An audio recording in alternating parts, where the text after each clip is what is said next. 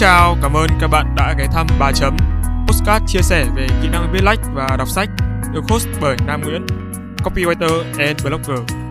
Bây giờ, hãy cùng mình phiêu lưu trên chuyến hành trình trải nghiệm với con chữ, khám phá kiến thức mới, học hỏi và phát triển bản thân. Chúc các bạn có thời gian vui vẻ và ý nghĩa cùng 3 chấm. Chào mừng các bạn đã quay trở lại Postcard 3 chấm. Vậy là mùa 3 của ba chấm đã đi được hơn một nửa chặng đường rồi. Thời gian trôi qua thật mau, các bạn nhỉ? Mấy ngày nào mình còn tức tốc chuẩn bị kế hoạch cho mùa 2. Nào là lên nội dung, rồi soạn kịch bản. ấy thế mà đã ngót hơn một tháng trôi qua. Mùa 2 đã sắp kết thúc, nhường chỗ cho mùa 3 bùng nổ với những thay đổi đặc biệt. Quả thật, những lúc chuyển giao giữa các season như thế này, trong lòng mình cảm thấy trộn rộn vô cùng những câu chuyện về hành trình là podcast sẽ luôn không có hồi kết. Và có khi là nói thêm một lúc nữa thì episode này lại trở nên lạc đề. Vậy nên, tạm khép lại những màn chia sẻ, số deep, để cùng đến với tập 12 thôi. Ok, 3 chấm, on.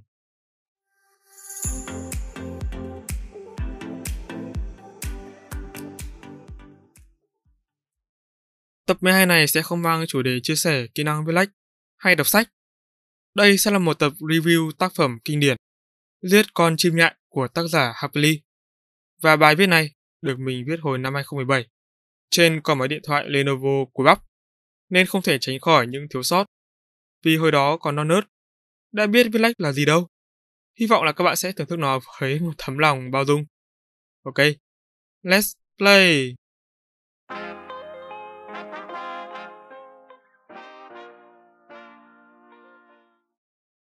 Ta không bao giờ thực sự biết một người chừng nào.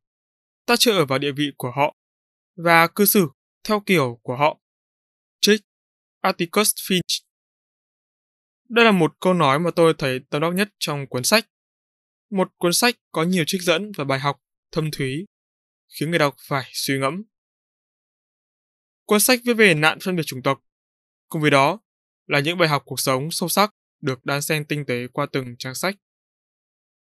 Những câu chữ như chứa đựng tất cả quan niệm sống của tác giả, được thể hiện một cách dễ hiểu mà vô cùng thâm sâu. Tôi đặc biệt thích cái cách mà tác giả truyền đạt nội dung cuốn sách dưới giọng văn của một đứa trẻ chưa đến 10 tuổi. Điều đó giúp cho câu chuyện thêm phần sâu sắc và gây ra hiệu ứng tác động mạnh hơn đến người đọc. Qua bộ óc non nớt của những đứa trẻ, thế giới được vẽ lên với một sắc hồng, nơi mọi người đều bình đẳng và mọi thứ đều công bằng. Việc hai đứa trẻ chứng kiến vụ xét xử tại tòa án là điều cần thiết để kéo chúng ra khỏi những mộng tưởng hão huyền. Để chúng trưởng thành hơn dù cho hệ quả về sau là vô cùng nặng nề. Thứ nhất, quan điểm. Hai tộc da màu, da trắng, dưới con mắt của mỗi người đều có cách nhìn nhận, quan điểm riêng. Nhưng quan trọng là góc nhìn hay nói cách khác là thành kiến dân tộc, khiến họ trở thành người như thế nào. Cái xấu chắc chắn sẽ hình thành trong mắt đối phương, dù cho người đó có tốt đến đâu đi chăng nữa. Và nhân vật Alexandra là một ví dụ điển hình cho quan điểm trên. Alexandra là một người yêu thương gia đình hết mực, nhưng chỉ vì thầy em mình làm luật sư bảo vệ người da đen, mà bà thay đổi cả tính cách đến cái mức mà người đọc cảm thấy khó chịu với nhân vật này vì thành kiến quá lớn. Đọc đến đây, thì tôi bỗng đặt ra một câu hỏi. Liệu nhân vật này có đơn giản chỉ bất bình về sự giúp đỡ của người em mình với người da đen? Hay từ chính trong bản chất của Alexandra đã là như vậy? Đây cũng chính là chủ đề chính của tác phẩm. Phân biệt chủng tộc và sức mạnh của cái gọi là thành kiến nó như một định luật. Bất di, bất dịch, bất thay đổi, đã hẳn sâu vào trong tâm khảm, tiềm thức của những người biết đến nó. Nhưng nói như vậy, không có nghĩa là 100% người da trắng đều phân biệt đối xử với người da màu. Vẫn có những người thấu hiểu và cảm thông. Và cũng chính tại đoạn giao thoa này, Happily đã khéo léo cho đầu giả thấy được thói đạo đức giả của con người. Đó là những người biết chuyện, nhưng không dám lên tiếng. Biết, nhưng không dám đấu tranh.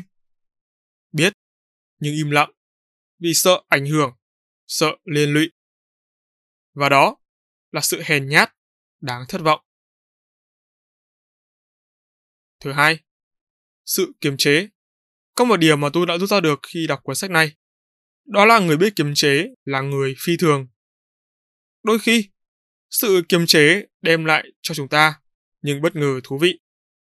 Kiềm chế trước người mình ghét, trước kẻ thù, để rồi nhận ra kẻ nguy hiểm nhất chưa chắc đã là kẻ đáng sợ nhất. Sự nguy hiểm được bộc lộ ra bên ngoài tốt hơn nhiều so với việc nó phát triển từ bên trong. Giống như một cậu học sinh hiền lành, nhút nhát, bị bắt nạt để đến một ngày bùng nổ vì sức chịu đựng đi quá giới hạn. Khi ấy thì hậu quả khủng khiếp sẽ đến. Như một lẽ tất yếu, khi sự kiềm chế đã đến giới hạn, con người ta có thể làm bất kỳ điều gì để giải tỏa sự chịu đựng bị kìm nén bấy lâu. Thứ ba, sự thù hận và cái tôi cá nhân. Phải, cái tôi muốn nói đến ở đây đó là sự thù hận của cá nhân sẽ dẫn đến những hậu quả đau đớn nhất. Chỉ vì quá ghét lúa mọi đen mà hai bố con Bob, Ewell đã dựng lên một màn kịch giả, lợi dụng phân biệt chủng tộc của người da trắng để giết chết một người da đen vô tội, lấy con mình là vật thế thân để đạt được mục đích. Đúng như nhân vật Atticus đã nói, đối với bố, chẳng có gì đáng ghê tởm hơn là một người da trắng thấp kém, lợi dụng sự ngu dốt của một người da đen. Vì quá tốt tính và khờ khạo, nên Tom Robinson mới bị rơi vào bẫy của hai bờ con Bob Ewell. Để rồi phải chịu cảnh khổ nhục, oan ức. Chưa dừng ở đó, dù đã đạt được mục đích của mình, nhưng mà hắn vẫn còn giữ trong lòng mối hận thù với những người bảo vệ và tin tưởng Tom tại tòa. Đặc biệt là Atticus. Hắn như một kẻ điên chứa đầy lòng căm phẫn làm những trò bị ổi với tất cả mọi người. Đến độ còn muốn giết họ. Hắn thực sự đã để cho phần con trong người lên ngôi. Thứ tư, sự ngu dốt của hệ thống giáo dục và tầm quan trọng của việc dạy dỗ định hướng. Atticus là một ông bố tuyệt vời và có góc nhìn sâu sắc với thế giới. Là một luật sư, ông coi trọng sự công bằng và mong muốn truyền tải thông điệp đó đến mọi người, đặc biệt là những người vẫn giữ thành kiến với người da màu và chính các con ông. Tại trường học, đến chính cô giáo dạy Gem và Scout còn phân biệt chủng tộc và thể hiện sự thiếu hiểu biết của mình. Một lần nữa, tôi lại tự hỏi, nếu hai đứa trẻ kia tin vào những điều chúng được dạy ở trường mà không có bố chúng dạy dỗ thì sẽ trở thành người như thế nào? Khi mà hy vọng duy nhất là trường học sẽ giáo dục những mầm non tương lai trở thành người tử tế, có học thức lại đang làm điều ngược lại. Và lại thêm một lần nữa, tác giả Havali đã thể hiện sự tinh tế qua ngoài bút khi cho độc giả thấy được sự yếu kém của hệ thống giáo dục nước Mỹ qua phần đoạn này. Thứ năm, học thức, nhận thức. Suy cho cùng, da đen, da trắng cũng giống với nông thôn, thành thị. Ngay chính trong xã hội chúng ta đang sống, trong lối suy nghĩ mỗi người đã hình thành tư tưởng phân biệt. Người nông thôn, ít học, kém hiểu biết hơn người thành phố.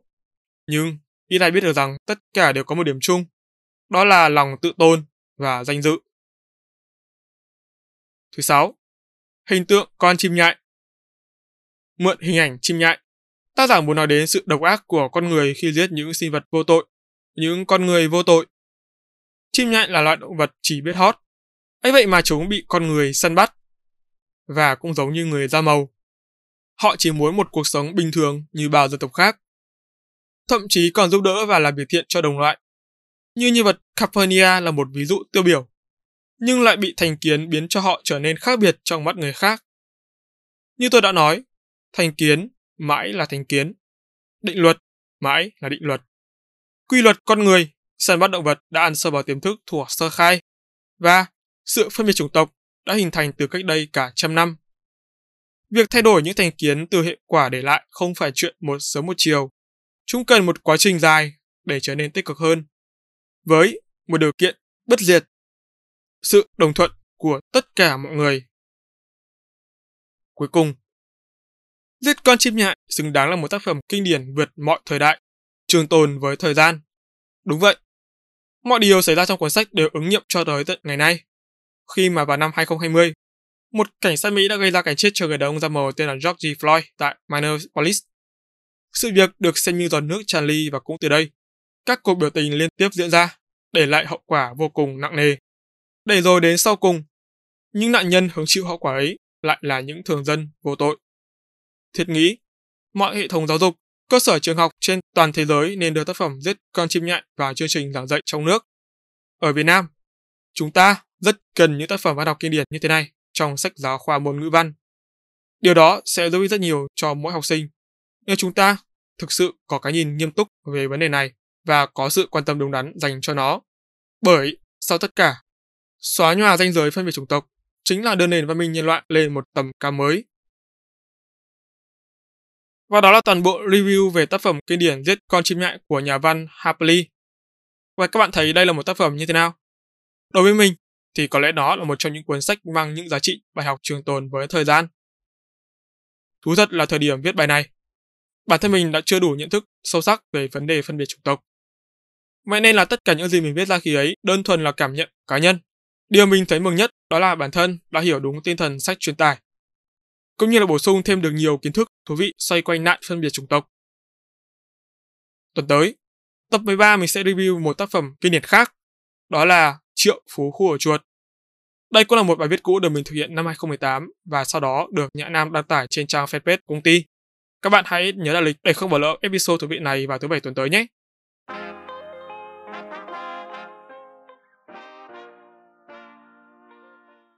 Nếu bạn thấy postcard này thú vị, giúp được cho bản thân và mọi người, hãy ủng hộ ba chấm bằng một tách cà phê nho nhỏ nha. Sự giúp đỡ này của các bạn có ý nghĩa rất lớn để ba chấm có thể duy trì, phát triển kênh và cho ra mắt thêm nhiều sản phẩm chất lượng hơn nữa trong tương lai. Link ủng hộ mình sẽ đặt ở trong phần mô tả nha. Đừng quên vào 21 giờ tối thứ bảy hàng tuần, bạn có hẹn cùng ba chấm trên các nền tảng phát hành podcast như Google, Apple và Spotify. Hãy nhớ đặt lịch để không bỏ lỡ những cơ hội được lắng nghe những chia sẻ bổ ích về kiến thức chuyên môn từ ba chấm nha. Còn bây giờ, xin chào và hẹn gặp lại. Ba chấm Off.